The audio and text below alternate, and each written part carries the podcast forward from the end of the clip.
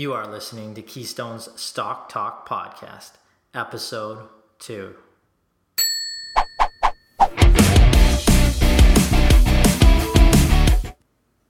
Today we kick off with Aaron's review of the movie The Big Short and a little explanation of shorting stock in general. I get off on a rant about energy, stock, and Bay Street darling Crescent Point. And in our Stars and Dogs of the Week, we review WestJet and A&W. The stock, not the root beer, although I think Aaron is jugging a pint at this moment. Now, if it's your first time listening, then thanks for stopping by. The podcast is produced every week for your enjoyment, and show notes are found at www.keystocks.com. Come back often and feel free to add the podcast to your favorite RSS feed or on iTunes. You can also follow us on Twitter at Keystocks and on Facebook. Now let's dig into the show. I would like to welcome again my co-host, Keystone's senior equity analyst, father of one, and a man who I can personally confirm has just completed his full back tattoo of Mr. Warren Buffett, Aaron Dunn. Thank you, Ryan. Aaron, we were just talking about a movie you saw over the weekend about the financial crash and some of the factors that created it. Can you get into that? Yes, yeah, we were. So the movie is The Big Short. It was a big Hollywood production last year. It had Brad Pitt, Christian Bale, Ryan Gosling in it, lots of big names. So Aaron's most people would have heard of it. Yeah, all my favorites. You might not have seen it, but you probably heard of it. Basically, it's a movie about the last couple of years before the market crashed in 2008 and just the situation leading up to that event, and a small group of people that had the foresight to see how foolish the market was behaving and how ridiculous and unsustainable it was, so they found a way to profit from the crash. Like most movies, it was a little bit off on some of the numbers and details, but I think that the writers did a really good job of using analogies to explain to regular people, non-financial people, what was going on at the time, and teach them about the products that were causing the bubble, which of course eventually burst. Excellent. So would you recommend the movie? Was the acting great, or would you recommend it just to somebody who would want to learn more about what happened during the crisis and the crash? The acting was fine. The acting certainly did its job there. I would recommend it to somebody who just wants, a nice, entertaining overview of what happened. It's actually a little bit depressing when you think about it, but it's important that people understand what was going on and some of the signs that other people were seeing that caused them to come to the conclusion that it was not a sustainable situation. So yeah, there's certainly a lot people can learn from a movie like that. I don't think that people need to take it so far to think that all of the stock market is bad. I think that's the impression that some people get when they see movies like that. That's not the case. It's really when people gravitate towards the really complicated products that things get out of hand. So okay, well then, other than I guess Brad Pitt's vacant blue eyes, what are the important takeaways that you had from the film? I guess you could start by explaining the title, The Big Short, to our listeners. I assume that the characters in the film, somebody shorted the stock market or the housing market at that time. I don't know. I haven't seen it, so I can't really comment. You can go into it. Yeah, they essentially shorted the housing market, and through that, the entire U.S. economy at the time. So for those people that aren't familiar with what shorting is, it's basically a bet that a certain security is gonna go down in price. So the transaction that most any investor is familiar with is going long. That's when you buy a stock because you think that it's going to go up. So you can buy, say, a stock in a fictional company, just as an example, XYZ. I don't think that's a real company. Say XYZ is trading at $10. You think it's going to go up, so you go long. You buy shares in the company. Maybe it goes up to $15, $20. Then you sell your shares and you make money, and it turns out to be a really good trade. And shorting works the exact opposite way. So you might want to short XYZ if you think that it's overvalued or that it's worth significantly less than its $10 share price. And the way you would do this is through your brokerage. You would borrow shares from another investor's account, and you would pay a fee for this to the broker, of course. They don't do anything without fees. But you'd borrow these shares, and then you would sell them on the market at the current price for $10 per share. And then that money would be placed into an account and basically held there. You'd wait for the share price to decline if you were correct in your short, and then you would cover the short. So if, say, the share price were to decline to $3, you would take that money that you made from selling them at 10, you would buy the same number of shares only for $3, and then you would return those shares to the investor that you borrowed them from. And of course, you would pocket the difference. So in this case, that would be $7 per share. $10 with being the initial price that you entered into the short at, and then $3 being the price that you covered the short at. Yeah, I can see some of our listeners are picturing some of them and their eyes glazing over. It does sound a little bit complicated for most investors, but it's great information. I'd agree. Most investors really shouldn't consider this type of transaction, just your average Joe Q public investor. We don't advise our clients short stocks for a number of reasons. One thing that is important to mention as well is that the maximum return that a short investor could make, in your example, if the stock went from $10 to $0, that's 100% as a maximum return. But if you're really wrong on the short call, the stock could go up to, say, $20 to $100 to even $1,000 in an extreme case or more. And if that were to happen, then your loss is theoretically unlimited. Now, this is the exact opposite of buying a stock or taking a long position, where the maximum loss, assuming that you're buying shares with cash and not debt, which is what we advise, is 100%, but the potential gain is unlimited, and we like unlimited gains. And that is one of the big reasons right there that we would never advise our clients to short a stock or a market, because the return distributions are skewed against you as an investor. And of course, the other reason is it's just a complicated trade for the average investor. Overcomplicating investments typically just causes problems, and it is also unnecessary. Great returns can be generated from keeping investments simple and understandable, and that's the focus, really, one of the focuses of our podcast. This is actually one of the foundations of Warren Buffett's strategy, and he is considered by most the best and most successful investor in the history of planet Earth. So I think Warren does know a lot in this area, and we kind of try to follow his strategies. Yes, certainly. And if an investor is successful as Warren Buffett with those types of resources says, stay away from complicated investments, then you should take that advice, because if he doesn't understand them, then most people don't stand a chance. But yeah, and we're talking about for the average investor here. Absolutely, absolutely. And really, what I think is the most important takeaway from the movie The Big Short is that in the world of investing and finance, complication kills. There's no need to overcomplicate investments, and when you do, problems happen. Very few people at the time understood what those financial products really were, or what were inside of them that were causing the bubble. And when I say very few people, I mean very few professionals, so-called professionals. Big institutions were buying them and essentially having no clue. To just kind of summarize it all in a nutshell in terms of what was going on, you had banks and brokerages that were making money hand over fist buying types of debt like mortgages, but other types of debt like student loans, credit cards, car loans, basically anything. They would take these debt instruments, they would combine them together, mix them up, repackage them, slice them up, and basically sell them as some other type of security. Some of the names, there's all sorts of different ones, like mortgage-backed securities, MBSs, collateralized debt obligations, CDOs. There is lots of them. They would sell these complicated instruments. They'd basically intentionally make them complicated with these tranching structures, and they would put insurance on them to make bad debt look good.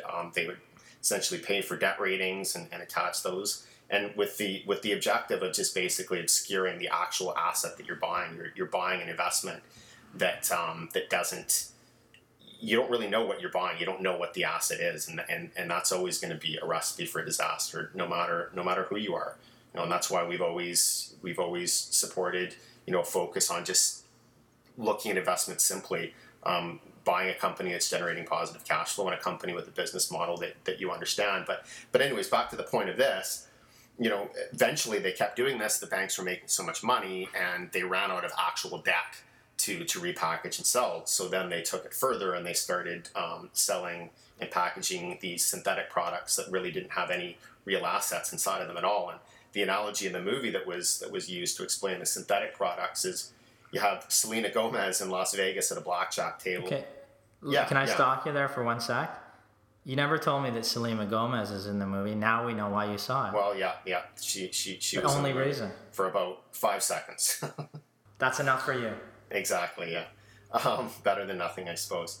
So I digress. So she's at the blackjack table. She's winning blackjack. Hundreds of people watching, of course, and she puts down a bet. And as she's putting down bets, because she's winning, other people who are watching are making their own wagers on whether or not she's going to win. And this basically continues. And so essentially, you know, if she's betting $10 million on a hand of blackjack, there could be actually $1 billion in off-the-book bets that were hinging on the outcome of her hand. And that's basically how this thing just ballooned up, as it just got out of control. And of course, yeah, I think that's a pretty good example. And of course, we all know how that turned out, right? Yeah, really, how else could it have turned out? I won't bother going into more detail of the movie. People can see it if they want. But like I said, the premise to me is that if you don't understand an investment, investing in things you don't understand is just always going to lead to financial ruin. And it may not happen this year, it may not happen next year, but eventually it's going to happen.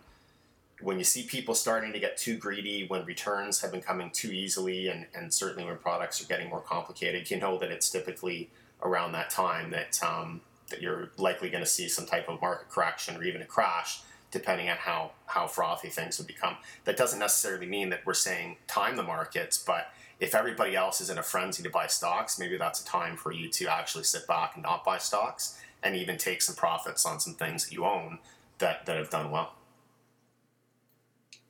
Yeah, and we love to do that. Of course, there are market crashes and corrections, and they're very difficult, if not impossible, to time accurately. But there are some simple strategies that investors can use to help protect themselves and even use market corrections to their advantage. And we do that all the time with our clients. I mean, I remember after the 2008-2009 crisis, in that year, I think we recommended 7 individual stocks from the bottom, and the next 6 months after, about the end of September, we recommended 15 individual stocks. Not because we are tremendously prescient in the way we look at the markets, because we found more value then. And if you're looking fundamentally and you're looking at cheap stocks, that's the time to buy them. Good companies at cheap prices. The fundamentals told us to buy more companies then, not some bet on the grand scheme of the markets going higher long term. It was just there was more value then. We tend to buy more stocks when there is more value, and that's when the market is down, and less stocks when the markets are up, and that keeps it very simple, and it's been successful over time. I'm going to add to that too. Not only were we seeing more value in terms of the numbers fundamentally, but we were seeing value in companies that we thought were not going to be affected by a recession that much, like companies that had a very robust business model. And that's the whole point, is that there are those opportunities out there, particularly when the market is fearful like it was at the time. So just for example, companies that were providing linen cleaning services, a company providing linen cleaning services for the healthcare industry in Canada. Like, that was just something that was growing. It had no debt. It didn't have really any financial risk in and of itself, and it had long-term contracts that were supporting cash flow. And at the time, you could get that kind of a company for a steal. Yeah, it was trading at book value. I remember the company that you're talking about at then. We have a current recommendation on it for our current clients, so we're probably not going to mention the name right now. But you know, in future shows, like, we can make a show note here to talk about, you know, just really basic businesses that we've bought over the years. Not the sexiest stories on the street, but basic businesses that, you know, are relatively recession resistant, that have produced tremendous returns over time. And, you know, the fact that we love those type of stories, and we can highlight those to some of our listeners in an upcoming show. We'll so make a show note on that. Now I'm going to get into a rant, as I like to get angry every week at something. If not one thing, I get angry at a lot of things, but I can put it into a rant and vent it out here. It's time for Ryan's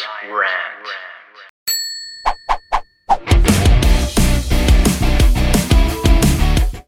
Now, Crescent Point is a growth by acquisition North American light and medium oil producer.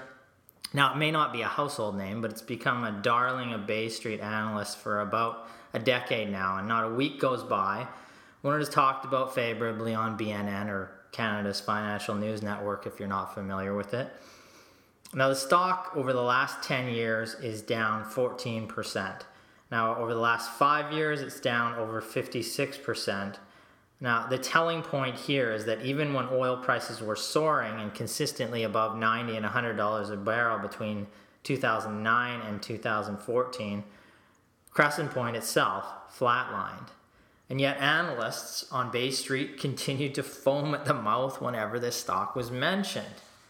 So, I mean, if we look up Reuters right now, which currently counts around 18 analysts covering the stock, I'm going to ask you, Aaron, how many do you think give it a positive rating of those 18 analysts? Well, I've been hearing commentary on this company for a long time, probably better part of a decade anyways. And I know every time somebody mentions it, they seem to say something positive. So I'm going to say it's high. I'm going to say 75%.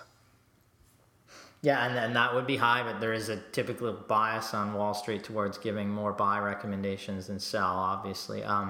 In this case, it's even higher than that. It's 15 out of the 18. 83% with buy or outperform ratings. Outperform is a rating big bank analysts give a stock when they know it's not really a buy in most cases, but they do not want to pee off the investment banking division or their investment banking division and Crescent Point's management, who are actually a client of the bank. Now, this is the key point as to why we don't see many we've seen so many positive ratings on Crescent Point over the past decade. This is a stock that continually enriches management and Bay Street. It's not about past performance of this company. I remind you that, again, over the past 10 years, investors have lost money on the stock. And in the past 5 years alone, your investment in this company has been cut in half. However, the market cap, or the value the market assigns the company, has increased over 1,000%. So you're saying, wait, the stock is down over the past 10 years, but the market cap is up over 1,000%. How is that possible? Well, it's simple. Like the Federal Reserve in the U.S., it prints money. Crescent Point is a share printing machine, essentially. In fact, over the past 10 years, the share count has increased from 41 million to over 500 million. That is an 1,100% increase in shares. So the share count goes up to fund expansion, but existing shareholders lose because per share cash flow growth is non-existent. But the company is bigger, right? Well, not on a per share basis, which is the only thing that really matters to shareholders and what drives stock prices. That's why we haven't seen a tremendous share price increase in Crescent Point. Contrary to that, we've seen a decline in the price over the past 10 years. But for Bay Street, the company is an absolute cash cow. And the street has been milking this cow for over a decade, clipping millions of dollars from their financing fees and then placing the poor performing shares with their individual clients. Now, the secret here is the real client for Bay Street is Crescent Point. And as long as the company keeps issuing shares, you will see more positive recommendations from Bay Street analysts, but you won't see them from us. We don't see the company as an investment that's worthy of your dollars. Now, the stock also pays a dividend, and I just wanted to note this. It's yielding right now around 4.4% at present, and many investors have bought this stock for the dividend over the past 10 years because they've been told it's a relatively safe dividend. We do not view commodity-based businesses such as oil producers as good long-term dividend vehicles due to the highly fluctuative nature of energy prices, and we've seen that obviously over the last several years. Now, Crescent Point has cut its monthly payment from 23 cents per share to 10 cents per share. It did this back in August, so just about a year ago. In March of this year, Crescent Point again slashed its monthly payout from 10 cents that it had cut to 3 cents per share. The dividend now over the past year has been cut 87%. Now, the payout ratio on this company has often been above 100%.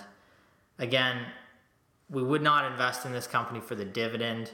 We don't see the company as a solid long-term investment, and we do not rate it a buy at this point, and I don't think we ever would. Yeah, I think that sums things up pretty well. So in other words, you love it. Yeah, I'm very fond of Crescent Point, and yeah. I mean, maybe there's a case for The Big Short, right? Why don't you tell us what you really think about it? But I think But that's another story. We don't recommend shorts on companies. It's not a company that we'd be investing in at this stage. Now I'm going to get into our segment, one-on-one. One stock you heard about this week that you should ignore, and another stock that you did not hear about but should really pay some attention to. Essentially, we're flipping conventional or mass financial media on its ear, pointing the overreported stories out on stocks that offer little value to you as an investor and highlighting underreported stocks and financial stories that can actually have a meaningful impact on your portfolio. From our Stars and Dogs segment, it's time for this week's Dog.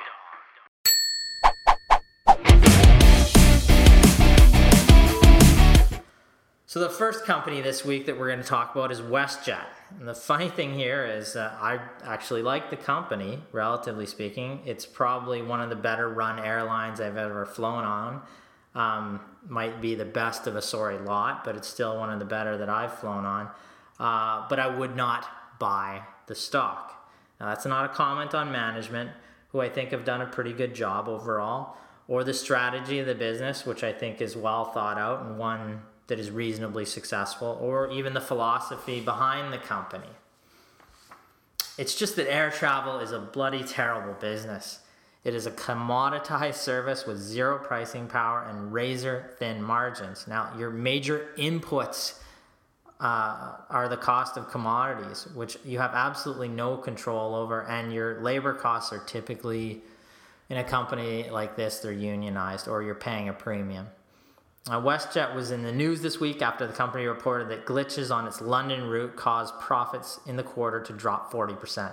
The company had to cancel a few routes, and European laws require that the airline completely compensate passengers based on the distance of the flight. Now, it is one of the pitfalls of operating an older fleet, one that they just had purchased. There's problems with the planes. They have to cancel a route, and on those routes, they have to completely compensate. Adding salt to the wound, discount airline service New Leaf celebrated its inaugural flight from Hamilton, Ontario, Monday morning of this week, adding some competition to the Canadian airline market. So Canada's friendly skies have become more crowded. Now, WestJet is fairly well-run business, but there's many reasons that developed nations have only one main airline with a rotating series of competitors. It's because airline travel is considered a public good, meaning you almost want the government to provide it to you at a fair price. That industry is not a good long-term industry to invest in. And from our perspective, we're not buying WestJet right now. We're not buying any airline stock. No, if you look at any research long term on investor returns from the airline industry, whether in Canada, the US, or even in Europe as well, they just don't generate value over time. They're not long term investments. They're not value generators over time. They're trades, and that's a tough trade to time. From our Stars and Dogs segment, it's time for this week's Star.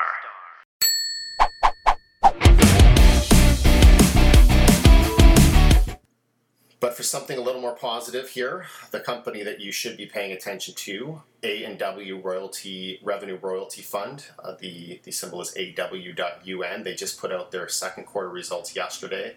Same store sales growth was 2.7% for the quarter and 5.5% year to date. And revenue for the 6 months increased 12%. So most people are going to be familiar with this fast food brand, the world famous root beer, the bear. But what we're concerned about is how they're making money, and how the business model works for AW.UN is they don't actually own the restaurants you buy your burgers from. They own an interest in the trademark that generates a small royalty off of every dollar product sold in these restaurants. So top line, they get a piece of that top line, a royalty from the top line.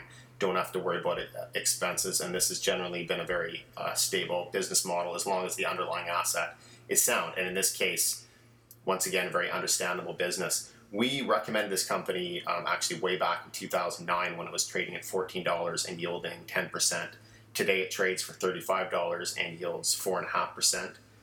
We did sell it in 2013 at $22, so we did get out a little bit early, but it was a great profit for our clients who bought it, and you never go broke taking a profit even if it is early. The reason that we did get out of the stock at the time was primarily valuation. We thought it was getting a little bit pricey, but what's been driving the share price since then is very impressive same-store sales growth. They've been increasing the number of restaurants in the royalty pool, but perhaps more importantly than that is the same-store sales growth, which has been in the high single to low double digits for the last couple of years here. And management attributes this to a strategy that the company's undertaken to only use meat that's been grown antibiotic-free and cage-free eggs and other health-conscious attributes like that. So they've really been trying to build an image as being a more health-conscious fast food company, and so far that appears to be working. The valuation today is about 21 times, maybe 22 times earnings, which, given their growth rate, is still a little bit rich for our value-based growth at a reasonable price strategy. But it is a very solid stock and another good example of a simple business that produces value for shareholders year after year. And certainly we're watching it. We think other investors should too. And if we can get in at a slightly better price, then we could choose to do that. Yeah, and I mean, I think you summed that up quite well. And I think their branding towards the health-conscious side of the business in that area was well done and really hit the mark. I mean, I know just anecdotally, I don't go to a lot of fast food restaurants. We don't, but we will stop in at A&W because of the fact that, like you said, they antibiotic-free meat, which means a lot. And if you're on the go and you need to stop somewhere, that versus say McDonald's, A&W's looks like at this point the better option, and they make damn good root beer, like we said. So. And one more thing just about the industry is the fast food industry is fairly very defensive as well. So in times of economic contraction, fast food restaurants typically do a lot better than other types of restaurants. It's cheap. There's lots of calories in it. So it's just an efficient way to eat when you're not making a lot of money. It's an excellent point. And we're going to close out this week by saying for our segment next week, Your Stock, Our Take, we... feel free to send in your questions to us. Either tweet them to us or go to our website, www.keystocks.com, and just contact us and ask a question on your stock, and we'd be happy to answer it next week. Come back often and add the podcast to your RRS feed, or you can find it at iTunes or on our website, again, at www.keystocks.com. Thanks again, Aaron, this week, and profitable investing to all you out there.